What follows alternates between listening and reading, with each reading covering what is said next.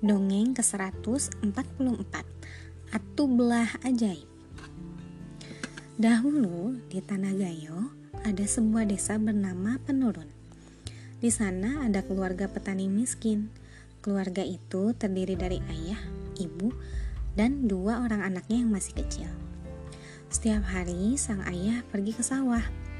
Sawah petani itu kecil dan hasil panennya sedikit Selain bertani, sang ayah juga berburu belalang. Belalang hasil tangkapannya disimpan di dalam lumbung. Nantinya, belalang itu dimasak oleh sang ibu.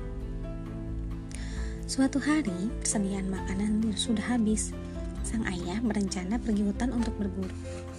Bu, hari ini aku akan berburu ke hutan. Doakan supaya aku dapat menangkap rusa atau kelinci yang gemuk, kata sang ayah. Lalu pergilah sang ayah ke hutan. Sementara itu, sang ibu menjaga anak-anaknya di rumah. Tak terasa, hari sudah siang. Namun, sang ayah belum juga pulang. Sementara itu, kedua anaknya sudah lapar dan minta makan. Melihat kedua anaknya sudah lapar, sang ibu pun pergi ke dapur untuk mencari makanan. Namun, di dapur sudah tidak ada makanan apa-apa.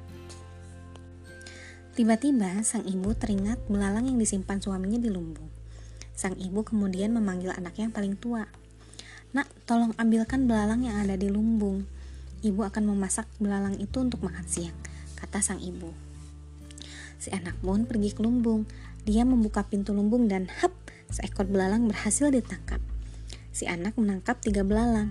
Belalang itu dimasukkan ke dalam kantong yang sudah dibawa dari rumah. Tanpa disadari, ketika sedang menangkap belalang, si anak lupa menutup pintu lumbung. Akibatnya, belalang yang ada di lumbung keluar semua. Aduh, bagaimana ini? Aku betul-betul ceroboh. Aku pasti akan dimarahi ayah, kata si anak ketakutan. Anak itu pun pulang ke rumah sambil menangis. Setelah sampai di rumah, dia menceritakan apa yang terjadi pada ibunya. Mengapa kamu menangis anakku? Mana belalang yang ibu minta? Tanya sang ibu dengan lembut.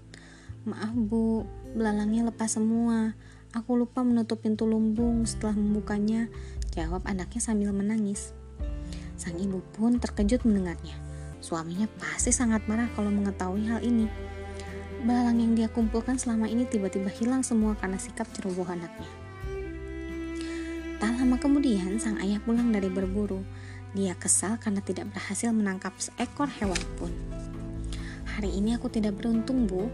Aku tidak berhasil menangkap apa-apa. Hari ini kita terpaksa makan belalang, kata sang ayah. Melihat keadaan suaminya, sang ibu pun tidak tahu harus bilang apa. Kalau menceritakan hal yang sebenarnya, dia tak tega melihat anaknya dimarahi. Maaf pak, hari ini kita juga tidak bisa makan belalang.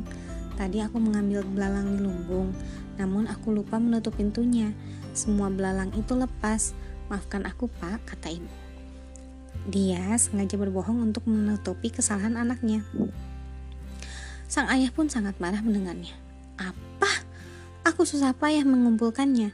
Sekarang semua belang itu lepas, dasar ceroboh, teriak sang ayah. Tanpa disadari, sang ayah memukul tubuh istrinya. Sang istri juga disuruh pergi dari rumah. Sambil menangis, istrinya pergi dari rumah. Dia pergi ke Atu Belah yang kabarnya bisa menelan siapa saja.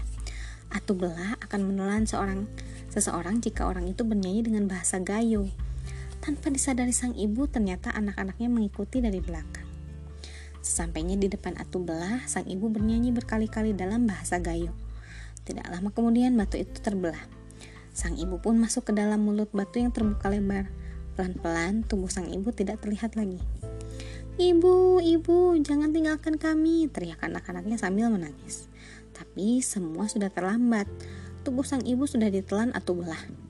Di depan Atu Belah hanya tersisa tujuh helai rambut sang ibu.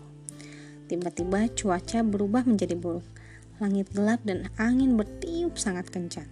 Hujan pun akhirnya turun sangat deras. Sambil menangis, anak-anak itu mengambil tujuh helai rambut sang ibu. Mereka menyimpannya sebagai kenang-kenangan. Atublah merupakan batu besar yang letaknya sekitar 35 km dari Takengon Gayo. Masyarakat Gayo percaya kisah ini benar-benar pernah terjadi di daerah mereka. Sekian, terima kasih telah mendengarkan. Selamat malam.